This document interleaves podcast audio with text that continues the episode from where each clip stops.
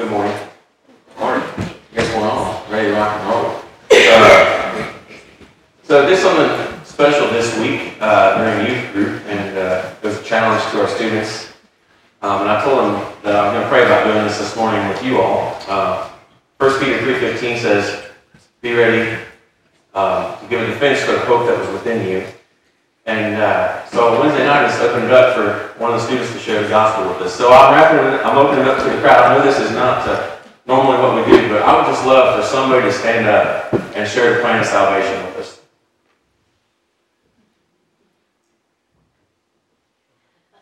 Just anybody. You don't even have to raise your hand. You can just. For God so loved the world that He gave His only begotten Son, that whoever so believeth in Him shall not perish, but have everlasting life. There you go. Can you pull up the three circles, please? So this is a tool that we've been using for a while now in youth group. And the people that came to Second Saturday a few weeks ago got to experience this. But this is just a guide. Obviously, there's no scripture on there. So John 3.16 is a great scripture used to share the gospel. But it begins with the circle on the upper left. And that represents God's perfect world. And we had oneness with God. We were in the garden. We had union with God. But we sinned, and we turned from God, and we ran. And you'll notice the heart's missing in the next circle. So we have a God-sized hole in our life. And we begin to try to fill that hole with all kinds of things. That's what the arrows represent coming out of the hole. It could be, there's all kinds of things that we try to fill our life with. People struggle with drugs, alcohol, pornography. There's just all kinds of sins that we begin to try to fill this God-sized hole with. But in His love for us, that while we were still sinners, Christ died for us, right? And that represents the circle at the bottom. Jesus came down. You see the cross? There's a circle that's coming down. Jesus came down. And if you go up, and if we will turn and repent from our sin and make Jesus Lord of our life, that's what the cross is for, then we can be restored. Okay? So if you're interested in the three circles and having that with you, what we do as a youth group is we make stickers. I had one on the back of my phone. It decayed. But as we go on our mission teams during the summer, we have our water bottles and those type of things. And we keep the three circles on us because you need to be ready at a moment's notice to share the reason for the hope that is in you, to give a defense. And so this is just something I wanted to, we've been every week, students don't know this, but last week was just the first week, but every week when we open up, one of them gets an opportunity to share the gospel with the class. And what that is that's training, okay? And that's what discipleship is training. You discipline your mind, you discipline your body for the Lord's service. So that's what we do for Jesus ministry with our students. And something that we've tried to redefine since Hannah and I have been doing youth is we no longer do youth ministry, okay? We might work with students, but we do Jesus ministry. And Jesus ministry is the same whether you're 7, whether you're 17 or whether you're 77. Okay, Jesus ministry is Jesus ministry, and the Great Commission is the Great Commission. And as we go about our lives, that's what we've got to be busy about, God's business. So if you have your Bibles, the passage that we talked about, James 1.22 is, "Be doers of the words and not hearers only." This is something that we really struggle with, and we're going to get to some illustrations here in a little bit. And Obedient Christians in Action is the title of today's message. And I don't stand before you claiming to know everything or anything, really. All I want to do is share with you what God's been working on with me in my personal life. And many times, if there's something that you are going through or you are struggling with, that there are people in and around you that are struggling with the same things. And the more we keep that stuff to ourselves, the more people around us struggle because they need what we have, which is Jesus, right? Because the gospel is the power to save, the power of God. And that's what we have, and we need to be sharing that gospel because it is the power of God to save. So, I know I had you all turn to James 1.22, but now if you want to turn to Judges chapter 6. Yeah, I'm glad you brought your Bibles. It's good to hear the pages turning and rustling. But we're going to look at two Old Testament characters this morning. This is something that I was extremely intimidated to do because I'm not a Bible scholar. I'm just not. I love the Word. I love reading the Word. And And I love trying to fight my life, but there are times where I can become overwhelmed and I don't know the history and the things that are going on, but I can still find application from these mighty men of God in the Old Testament. We could use their example, their testimony, their witness, what we're going to find out here later, witnessing is important. We can use their witness and God's word to apply to our lives and begin to mold our lives to look more like Christ. Right? That's the goal. Do I look more like Christ at the end of the day than I did at the beginning of the day? So we're going to just look at Gideon here for a little bit, and we're also going to be, if you want to make a thumb mark, we're going to be going back to Exodus as well. We're going to compare Gideon and Moses and their response to the Lord when he began calling them and began calling them into his service. So if you just join me, and I want to pray for us before I get too far, and then we'll dive into the Word. So, Father God, thank you for this morning. Lord, just thank you for the opportunity to be here and to share. Lord, it's truly a privilege. And just ask that, Lord, you resist the proud, but give grace to the humble. And Lord, we want to be your humble servants. We want to be your hands and feet here on this earth. And so, Lord, help us to look at these two men and use their example to change our life to where we can be obedient Christians in action. Thank you for your Son, Jesus. In his name we pray. Amen. All right, so if you're at chapter 6, we'll go ahead. We're just going to read a little bit. I've kind of got it summarized. Verses 1 through 10, Israel is greatly oppressed, right? The Midianites are there, and at every turn it seems like they are just destroying what the Israelites had, whether it be crops, whether it be produce. They're destroying their livestock. Everything they have is just gone. So what we see here is Gideon is actually in secret. He's working on the grain. And he was, while he threshed the wheat in the winepress in order to hide it from the Midianites, right? So Gideon's kind of in secret, working, trying to hide the Midianites, partly smartly because he doesn't want to get all the stuff stolen, but also partly because he really doesn't trust God and that he's going to deliver the Israelites. So what you're going to realize is in the book of Judges, if you ever study the book of Judges, it's a cycle. You know, God's people sin, God's people cry out, he provides a judge, they repent, and then they just continually go through the cycle time and time and time again. The book of Judges is about all the judges that he provides. But so here we have Gideon, and all of a sudden verse 12 is when it actually really picks up. And the Lord comes to him, and it's actually quite funny what he says in Gideon's response as I read it.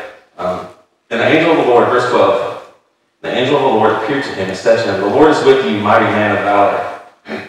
And it really kind of shocked Gideon, because if you read on farther down, he begins to say, this is just Brandon's summary. Seriously? You got to be kidding me. Me, a mighty man of valor? I'm from the least of all the tribes, and I'm the least in my father's family. You must have the wrong person. That's just my interpretation of what Gideon's reaction was. But the Lord sees Gideon in a certain way. He's not going to let Gideon, what Gideon's thoughts are of himself, begin to thwart the purpose that he has for him. So if you go on verse 13, Gideon begins to really question the Lord. Gideon said to him, "Oh my Lord, if the Lord is with us, why then has all this happened to us? And where are all his miracles, which our fathers told us about, saying, did the Lord not bring us up from Egypt? But now the Lord has forsaken us and delivered us into the hands of the Midianites." And what's happening here is Gideon is allowing his circumstances to affect his calling. And we're just like that. We sometimes we can't see the trees for the forest, or the forest for the trees, whichever way you want to look at it, because both have application. The problems in our life, we become so focused on the obstacles that we forget we serve a God who's literally overcame every obstacle that we are faced with. There's nothing new under the sun. The things and the temptations and the problems that we face. Now, Jesus, he didn't have problems with his car not starting, but he did have transportation issues, right? He had to walk. I'm sure he blew out a flip-flop. There are problems that Christ had that we encounter day to day that are more serious than that. I use those examples because they're things that we can easily relate to, but Jesus had a body like you and I have. He was tired, he was tempted, all the things. So there's nothing that we can encounter or go through that Christ himself has not already defeated. So if you go on to read 14, "And the Lord turned to him and said, Go in this might of yours, and you shall save Israel from the hand of the Midianites. Have I not sent you? So he said to him, O my Lord, how can I save Israel? Indeed, my clan is the weakest in Manasseh, and I am the least in my father's house. And the Lord said to him, Surely I will be with you, and you shall defeat the Midianites as one man. Then he said to him, If I have now found favor in your sight, then show me a sign that it is you who talk with me. So at this point, Gideon's not even sure that he's really actually dealing with God. Do not depart from here, I pray, until I come to you and bring out my offering and set it before you. And he said, I will wait until you come back. So Gideon went in and prepared a young goat and unleavened bread, an ephah of flour, and the meat he put in a basket. And he put the broth in a pot, and he brought them out to him under the terebinth tree and presented them. An angel of God said to him, Take the meat and unleavened bread and lay them on this rock and pour out the broth. And he did all this. And the angel of the Lord put out the end of his staff that was in his hand, and touched the meat and unleavened bread, and fire rose out of the rock and consumed the meat and the unleavened bread, and the angel of the Lord departed out of his sight. So now all of a sudden Gideon's beginning to realize, like, this really is the angel of the Lord, and I need to shape up, because I've heard all these stories of that my ancestors and my fathers have told us about deliverance, and now he's here. He's calling on me. He's talking to me. So his attitude really changes. Oh, alas, O Lord God, for I have seen the Lord face to face. Then the Lord said to him, Peace be with you. Do not fear, you shall not die. So Gideon goes on to build an altar there and worship the Lord. And we're going to go a little bit farther, but what we're really looking at today is Gideon's response to the Lord's calling on his life versus Moses' response to the calling on his life.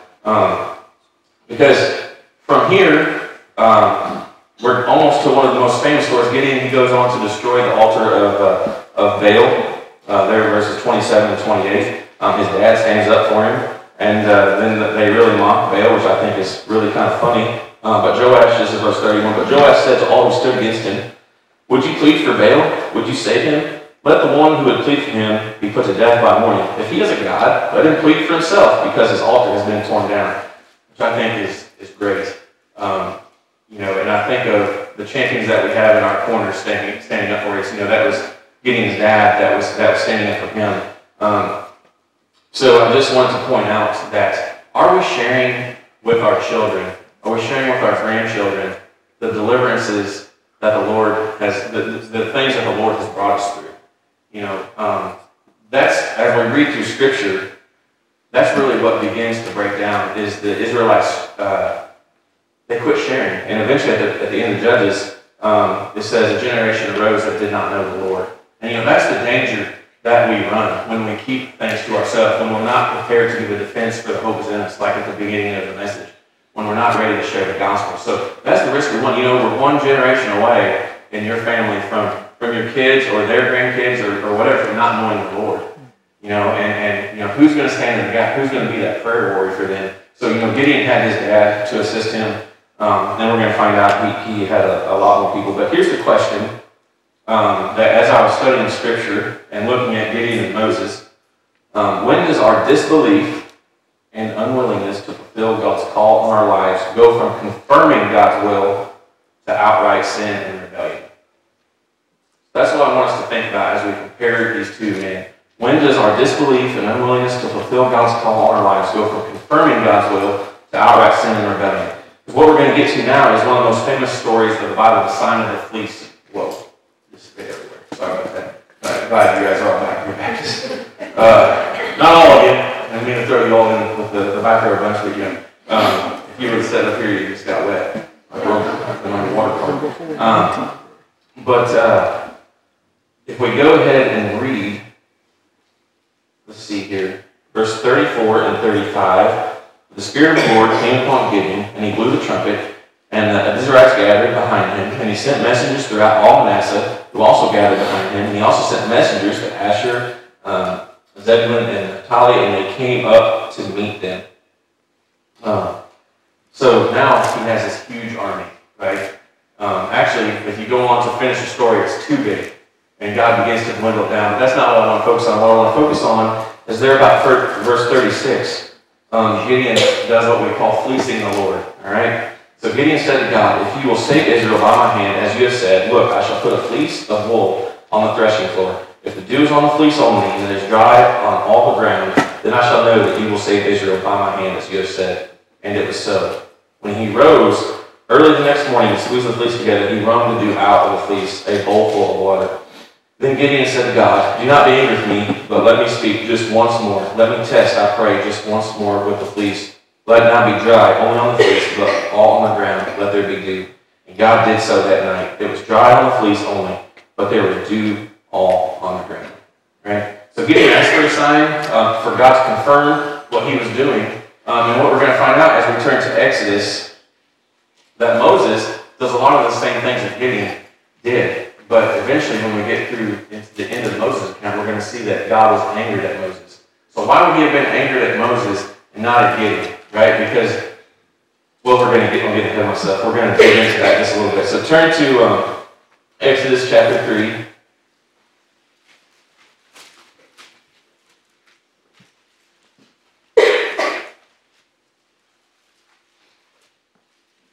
And we're going to begin with the burning bush encounter.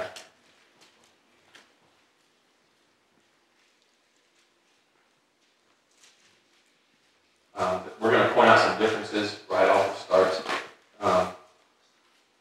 In the Gideon account, it literally says like God was just hanging out under the shade tree before he went down to Gideon, threshing the wheat in the wine press. But here at the burning bush, Moses sees the burning bush, and God immediately announces, verse 2, "And the angel of the Lord appeared to him in a flame of fire from the midst of the bush. So he looked, and behold, the bush was burning with fire, but the bush was not consumed. Then Moses said, I will now turn aside and see the great sight, while the bush was not burned. So when the Lord saw that, he turned aside to look. God called to him from the midst of the bush and said, Moses, Moses. And he said, Here I am. Then he said, Do not draw near this place. Take your sandals off your feet, for the place where you stand is holy ground. Moreover, he said, I am the God of your father, the God of Abraham, the God of Isaac, the God of Jacob. And Moses hid his face, but he was afraid to look upon God. So here we have God immediately announces himself and who he is, right? So Moses has no doubt who he's dealing with. I don't know about you guys, but that would be an awesome experience, but terrifying at the same time. But God got his attention. And now Moses knows the following instructions are coming from God himself. All right, so what kind of attitude would you have if you knew the following instructions were coming from God? Like, would you kind of be nonchalant, or would you be listening intently, knowing that you wanted to do everything that he was going to say? Right? I hope I would be listening intently, but I'm around teenagers a lot, and sometimes they rub off on us, and we can get in la-la land and not really pay attention. Hannah can share that with you. Sometimes I'm not paying the best attention. But when God speaks, we want to listen, right? When God speaks, he gets our attention, especially when he announces himself and we know exactly who he is. And what we're going to see is Moses' responses to God eventually angered God. But verse 11 and 12, but Moses said to God, or what we skipped a little bit is Moses, God basically charges him to go to Pharaoh and get the children of Israel out of Egypt in verse 10. But in verse 11, Moses said to God, who am I that I should go to Pharaoh, that I should bring the children of Israel out of Egypt? So he said, I will certainly be with you, and this shall be a sign to you that I have sent you. When you have brought the people out of Egypt, you shall serve God on this mountain. But then verse 13, Moses said to God, Indeed, when I come to the children of Israel, then say to them, The God of your fathers has sent me to you. And they say to me, What is his name? What shall I say to them? God says to Moses, some of the most famous words in the Old Testament, I am who I am. And he said, Thus you shall say to the children of Israel, I am has sent me. Moreover, God said to Moses, Thus ye shall say to the children of Israel, The Lord God of your fathers, the God of Abraham, the God of Isaac, and the God of Jacob has sent me to you. This is my name forever, and this is my memorial to you. And then he gives them some more instructions. But now he even has God's name. Okay? So God's identified himself, he's given him his name, and all these things. I am who I am, and I am has sent me to you. So then we're going to skip ahead a little bit to chapter 4. All right, and then we get to see some miraculous signs that God's going to provide Moses with to confirm this calling that God has placed on him. But Moses, he's still doubting. But Moses answered and said, But suppose they will not believe me and listen to my voice. Suppose they say, The Lord has not appeared to you. So the Lord said to him, What is that in your hand? He said, A rod. And he said, Cast it on the ground. So he cast it on the ground, and it became a serpent, and Moses fled from it. I would just like to have been just able to see that. That would have been quite the experience to see, and to see Moses' reaction, especially when the Lord tells him to go pick it up by the tail. Yeah. I know how a lot of us act around snakes and different things, and that would have been an interesting thing. But actually, Moses responds in obedience, and he does that. He reached out his hand, and he caught it, and it became a rod in his hand again. That they may believe that the Lord God of their fathers, the God of Abraham, the God of Isaac, and the God of Jacob has appeared to you. Furthermore, the Lord said to him, put your hand in your bosom and pull it out. And when he did it, it was white as snow, like leprosy, like snow. And then he said, put it in and bring it back out, and it was restored like his original flesh. So then it will be, if they do not believe you, nor heed the message of the first sign, that they may believe the message of the latter sign. So here Moses is starting to get a pretty good pile of evidence, right? That God's placed a calling on his life. And, he's got all these things that are beginning to pile up.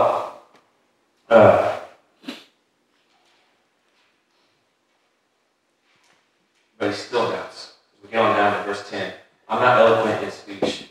And God basically says to him, who made man's mouth? Or who makes mute? Or the deaf? Or the seeing? Or the blind? Have not I the Lord? Now therefore go, and I will be with your mouth and teach you what you shall say. But he said, oh Lord, please send someone else. And that's really where the differences between Gideon and Moses come in. And that's when, verse 14, we see, so the anger of the Lord was kindled against Moses. And he provides Aaron for him. And if you go on down, verse 14, let's see here. I had the wrong verse, but eventually, if you read on down, it says that Moses, Aaron, and his rod headed off to Egypt. So the funny thing is, there's a lot about the rod of Moses that we can learn, and I've been reading a book, if any of you are looking for interesting reads, called No Little People by Francis Schaeffer, and he has a whole ton of stuff about Moses' rod and how if God can use a rod, he can use us because there's no small people. So many times we look on ourselves in the same doubt and the same fear that Moses and Gideon had. All right? And it's okay to ask the Lord for confirmation of sorts and those type of things. But what happened was Moses, finally, it was just too much. How can I go to Pharaoh, one of the biggest, the world power at the time, and tell him to let his workforce go? You know, that's not wise counsel if I want to live, Lord. Like, why would you ask me to do that? Can't you just send somebody else? Because I can't talk. I don't really want to do that.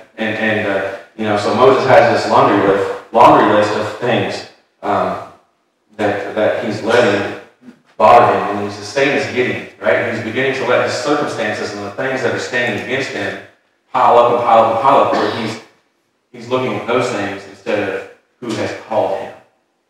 And God has called him. The same that God has called you and I into this life of obedience, into this life of Christ following, into this life of suffering like Christ suffered. So many times when God is calling us to something, we look at the why nots instead of the blessings that are going to be coming our way because of we step out in obedience to our Savior who is calling us. So here's two accounts of men used greatly by God. And I'll ask the question again. When does our disbelief and unwillingness to fulfill God's call in our lives go from confirming God's will to outright sin and rebellion? And to me, the difference is when Moses said, send someone else. Can you send someone else? And that's the point, that God has you in Shelbyville, Missouri, USA, for a purpose, for a reason. And he's called you here. Whether you believe that or not, for your time here, God has called you here for a specific purpose. He has you at your job for your specific purpose. He blessed you with the kids that you're blessed with for a specific person. He chose you to be their parents. If you're a man, he chose you to be the pastor of your house. Right? He chose your wife and your kids because for whatever reason, they need you. All right? And when we continue to look at the issues and the problems that we have and when we let those stop us from fulfilling God's calling on our life, we're going to stoke up God's anger, right? And as I pictured stoking the fire, right? You just have a coal, so that could be God's anger at the start. And the more we rebel, And the more that we are unwilling to do what he's called us to do, eventually God's anger is going to ignite, okay? And we're going to have some issues because he chastises those who he loves. And you don't have to look far in Scripture to find accounts of men who are unwilling to do what God wants. And one of the most famous ones is Jonah, right? God called him to Nineveh, and he's like, no, I'm not going. And, you know, we all know the story, you know. And he was still so spiteful, you know, that he couldn't believe that God would save that town, even after he went and preached and the whole town repented. Can you believe a whole town repented? You know, we walk around here scared to share the gospel. When God, in history, when we see in God's Word, He's turned whole towns. And, you know, it's just unbelievable to me if we really step out in, like, radical obedience to God, what He might do in our communities, in our homes, in our families. And radical obedience is going to look different for every person. It's not going to look the same. Obviously, God's not calling you to, well, I mean, maybe it is, I don't know, but, you know, Pharaoh's not alive anymore. So, you know, we can't go to Pharaoh, but there are things in your life that God is calling you to. And if we step out in obedience, He is going to bless us, and He is going to be with us, go before us, and guide and direct our steps. But I want to point out a couple reactions that both men had at the beginning. I feel like both men were very humble. And I think there's a little bit of humbleness in both of their reactions. And I think that's really the key to how God reacted to both men. If you turn to 1 Peter chapter 5.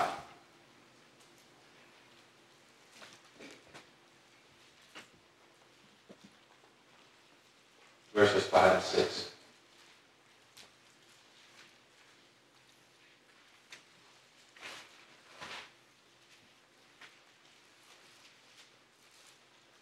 Likewise, you younger people, submit yourselves to your elders, as all of you be submissive to one another, and be clothed with humility, for God resists the proud, but gives grace to the humble. Therefore, humble yourselves under the mighty hand of God, that He may exalt you in due time, casting all your care upon Him, for He cares for you. And then it goes on to continue some of the most famous words in Scripture. Be sober and be vigilant, because your adversary, the devil, walks about like a roaring lion seeking whom he may devour. Resist him, steadfast in the faith, knowing that the sufferings you are experienced by your brotherhood in the world. But may the God of all grace, who called us to eternal glory by Christ Jesus, after you have suffered a while, perfect, establish, strengthen, and settle you. To Him be glory and dominion forever and ever. Amen. That's what the Lord was trying to do with Moses and Gideon. Their due time had come, right? Their due time had come, and God was beginning to exalt them, so that they could cast all their cares upon Him. When things seem too big, when the Midianites are enclosing around you, when they're stealing your food, stealing your livestock, you know, when things at work aren't going well, when it's beginning to look like there's no hope in sight, when the enemy is closing in around you, cast all your cares on the Lord, for He cares for you. Be sober and vigilant, because the enemy is after you like a roaring lion. I don't know how many of you watch National Geographic Channel or any other channel, like Discovery Channel or whatever, but like when I see lions on the hunt and on the prowl, like it gives me pause, because I think about that passage and I think about the devil prowling after me like that, hiding behind this bush over here so he can spring from cover and get me while I'm unaware. But that's why we must be sober and vigilant, because he is out there. And the moment that we forget that is the moment that we have the opportunity, you know, to slip and fall and those things. But God resists the proud, but gives grace to the humble.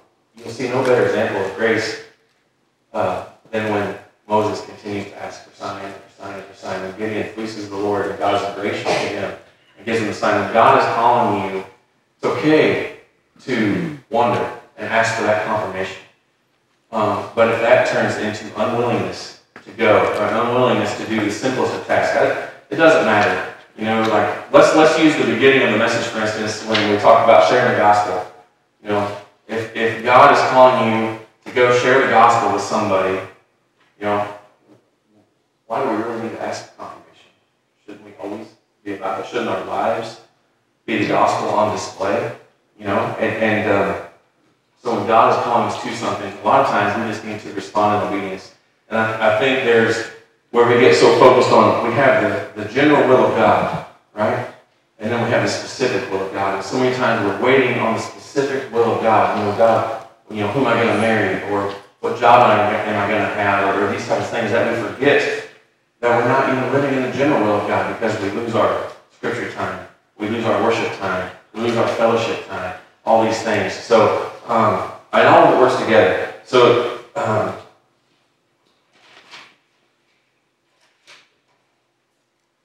Gideon, while he asked for the signs, once he knew, he stepped into God's will for his life wholeheartedly. And I think that's where Moses ran into his issues, where he asked God to send somebody else. Right? Once we know, we must submit and obey. And how can we stay in the right way? Boy, when I read it, then I didn't realize it. All right. But if you wouldn't mind pulling up the hand illustration.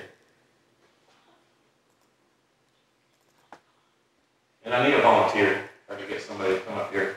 All you got to do is hold this book. Okay, you're going to do it again?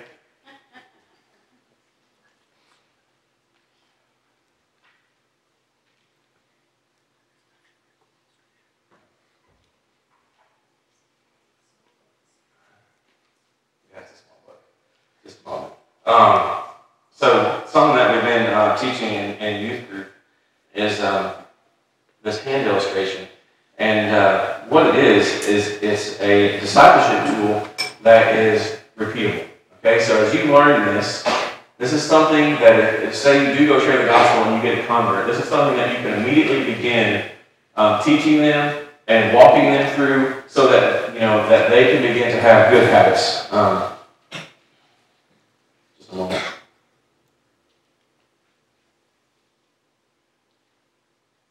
Got this all written in here. I was looking for the notes on my phone. I forgot I wrote them down. So, scripture, you're going to see one of these is memorized.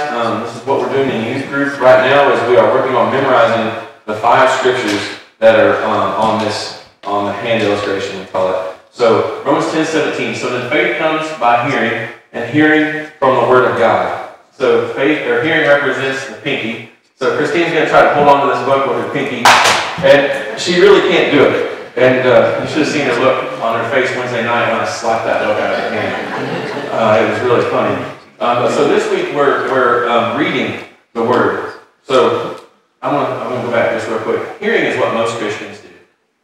We come maybe once a week, maybe Wednesday night, maybe Sunday night, whatever. And we hear somebody proclaim God's Word. And you've seen what kind of base that provides. It's nothing.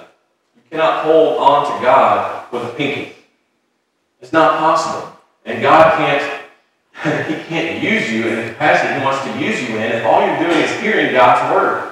So reading God's Word. Revelation 1:3. Blessed is he who reads and those who hear the words of this prophecy and keep those things written in it, for the time is near. So go ahead, 2 fingers. So by the time she gets to the 4th time, she's going to be pretty annoyed. But it's okay. But we're building a base, okay? So we're hearing the Word. You know, now we go home, and maybe we're going to read the passage that the pastor talked about on Sunday morning. You know, well, I've read that, but what does it mean? What does it mean? So that leads to studying.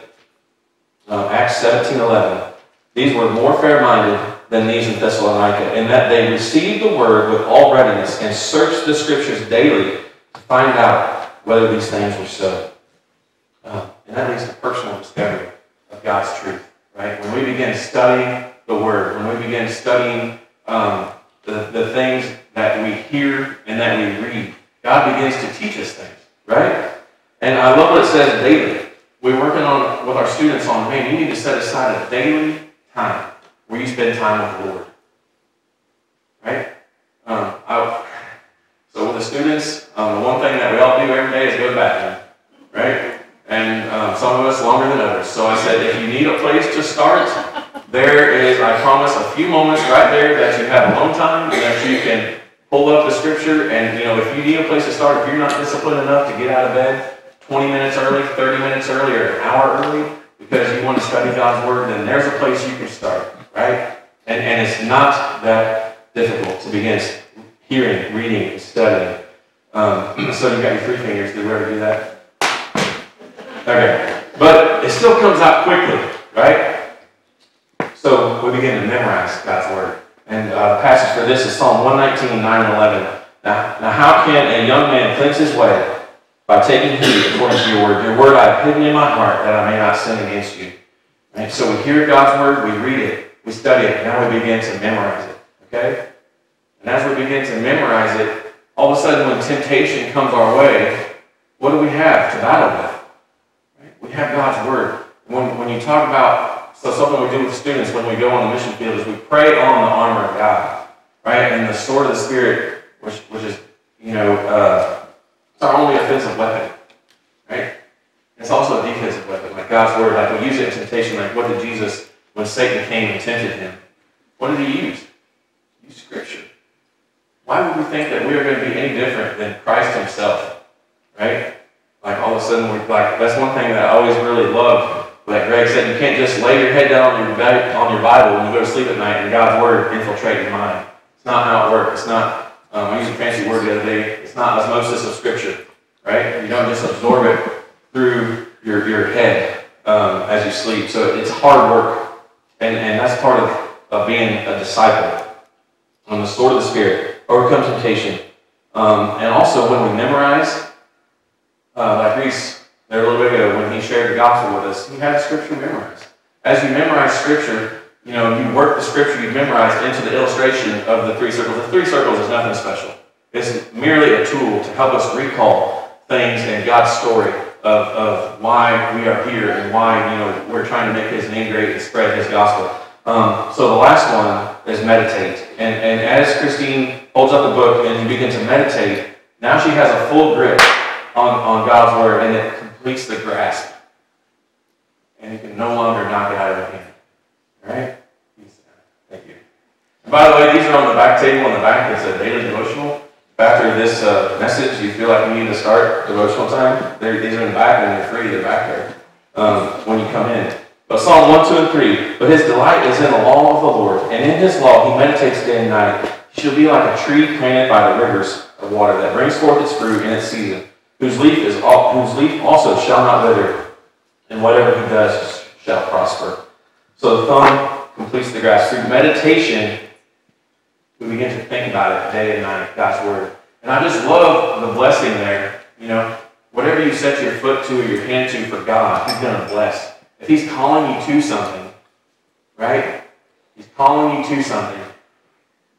That is just incredible to me. When I think about the giant trees that are down by the river, and we can be that for God. We can be these giant trees that are soaking up his nutrients, that are soaking up his word, and we produce our fruit in season, right?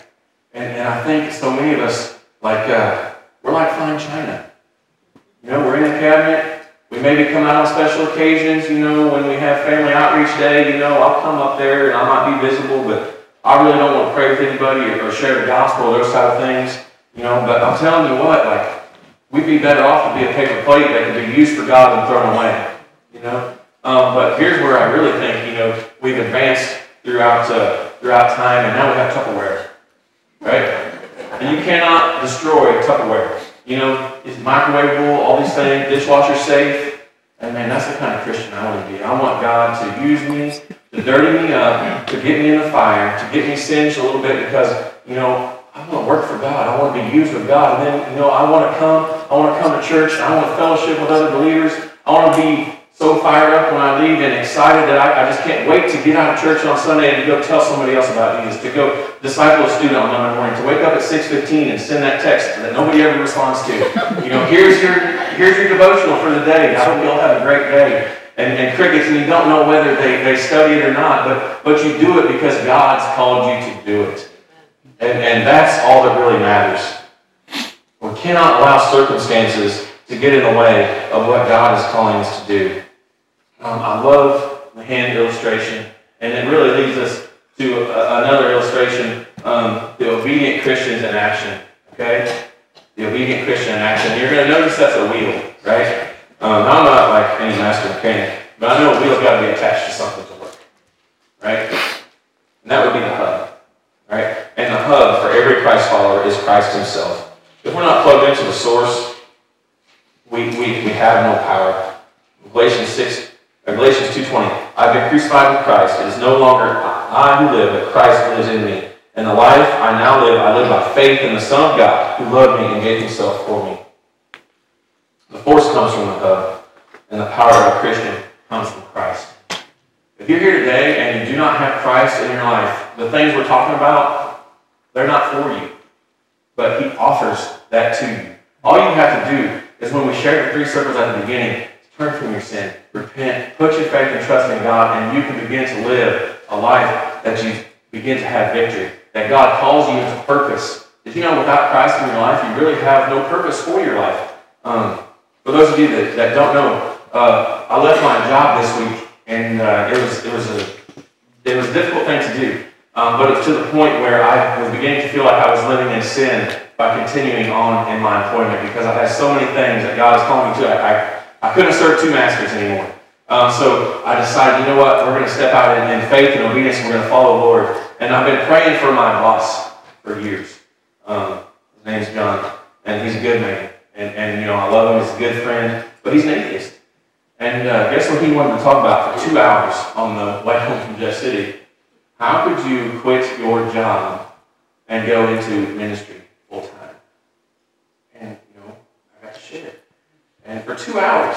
And, you know, it finally ended. He said, well, you haven't told me anything I haven't heard before. And so I said, well, neither of you. and you know, and that's the thing. There's only so many arguments that can be made for both sides. And at the end of the day, you know what? If God's not, you know, if that person isn't willing to accept that Jesus loves them and died for them and those things, man, he kept using the word, I can't believe that you could be so ignorant. And it's like, you know, I'm like, Lord, you know, God uses the things that the world perceives as ignorance to confound our lives. And, you know, it was just, it was a really sad display of what truly hopelessness looks like. And they really don't even realize it. It's passed off as intelligence. And it was just very sad and exciting that I finally got the opportunity on the last day of work. And I wish I had a better outcome, but you know what? He's still alive. And God is still king, and you know, I can just continue to pray for him and hope that the seed that was planted that day will maybe you know, grow and hopefully he can come to know the Lord. But so Christ at the center, we think about obedience. Romans 12:1 presents your bodies as a living sacrifice, wholly acceptable to God. John 14:21, he who has my commandments and keeps them, it is he who loves me. And he who loves me will be loved by my Father, and I will love him and manifest myself to him.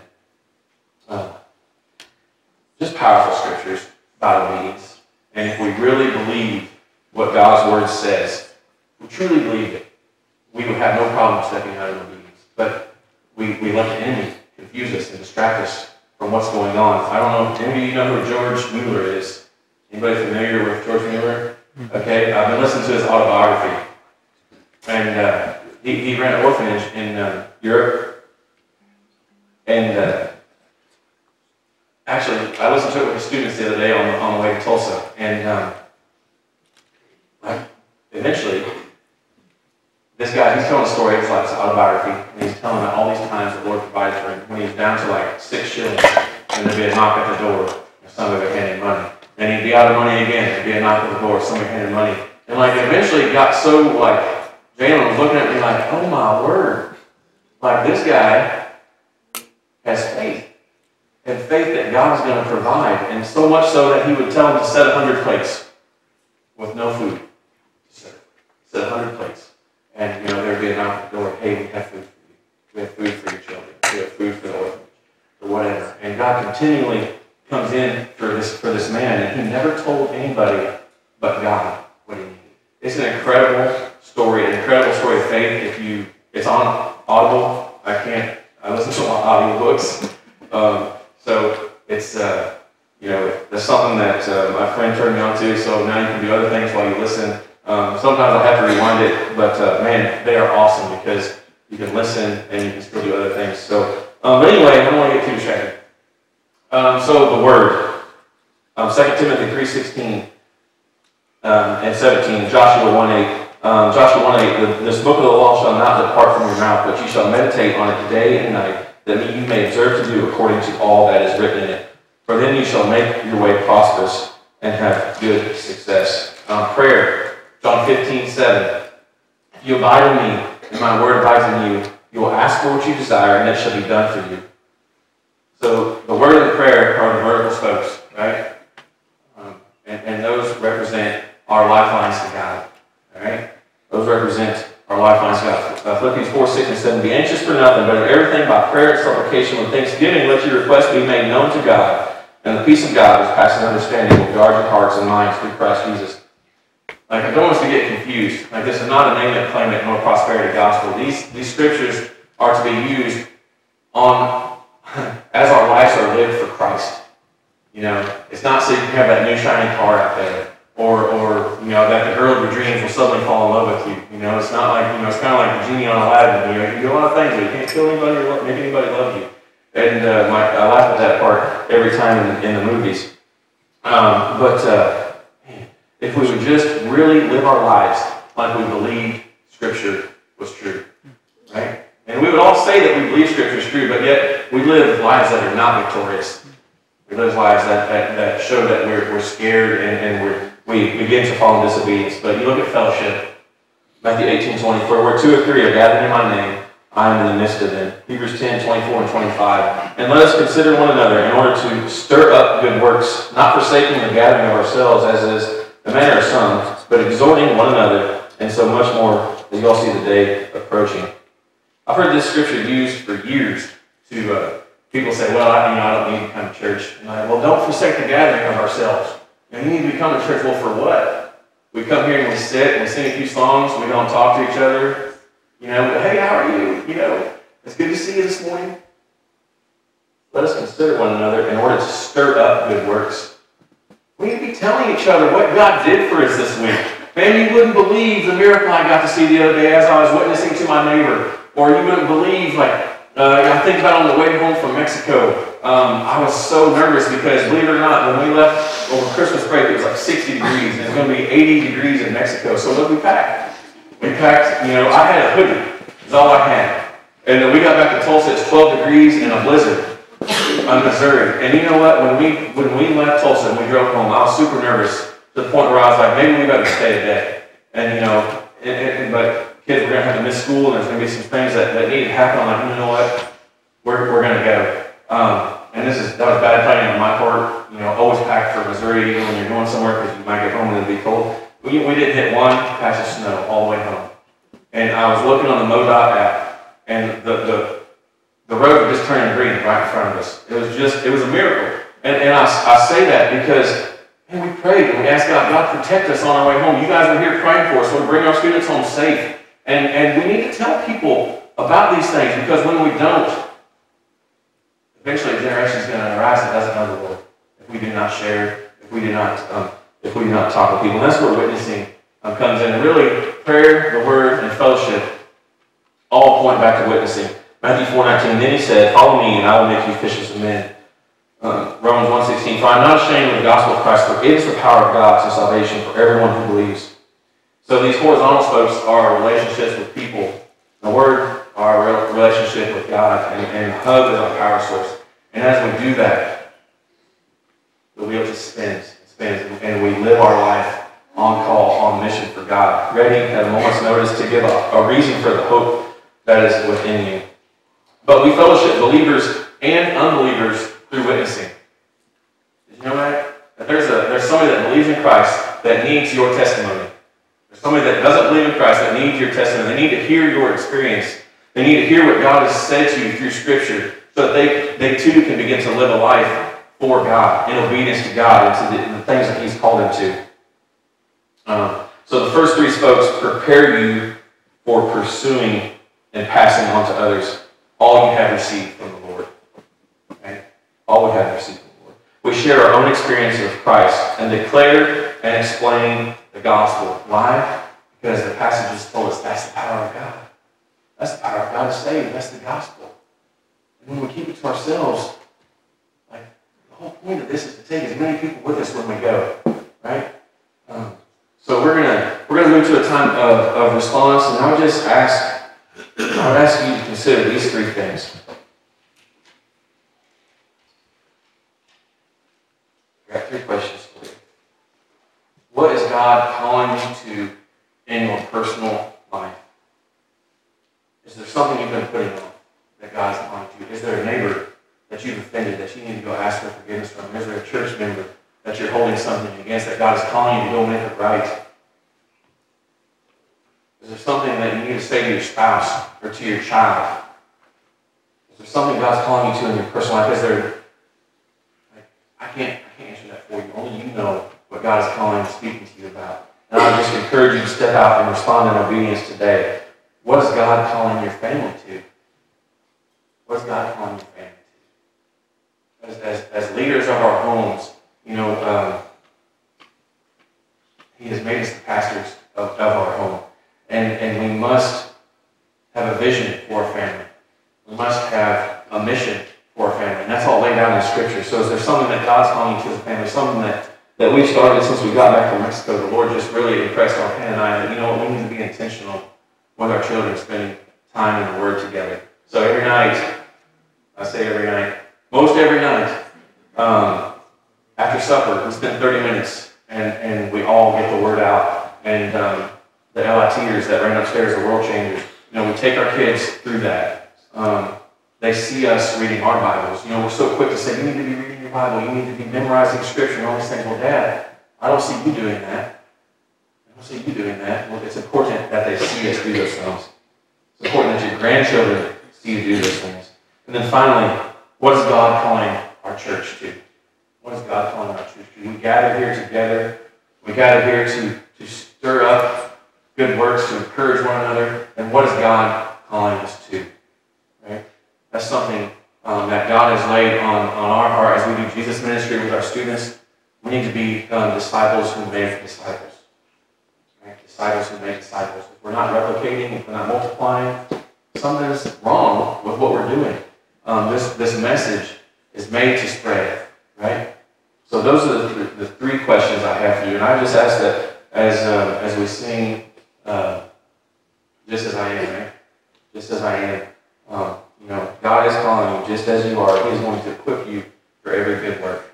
So I just ask that you respond to Him in obedience and really get down to doing the work for God that He's called you to do. Father God, thank you for this morning. Lord, thank you for your word. Lord, we just ask that it begin to transform us, Lord, that we could look at the examples of the men that we saw. Lord, that we could be like the Gideons and the Moses, Lord, but that we could step out in faith immediately when you call us to something. So, Lord, we just ask that you would show us things in our personal life. Lord, search us, try us, show us areas of our life that we are not obedient to you. Lord, give us a new love for following Christ, Lord, being the ministers to our home as the dads and as the men of our family. Lord, give us a mission and a vision for our family, something that we can do, and Lord, we just ask that as your church here in Shelbyville, Lord, that we could seek the well-being of our city together, that we could come together, not forsake the gathering of ourselves, but Lord, that we would have so much to tell each other about that we cannot wait to see each other. So, Lord, that's our prayer. It's my prayer for us. And I just ask that you give this time of response. In your Son, Jesus' name we pray.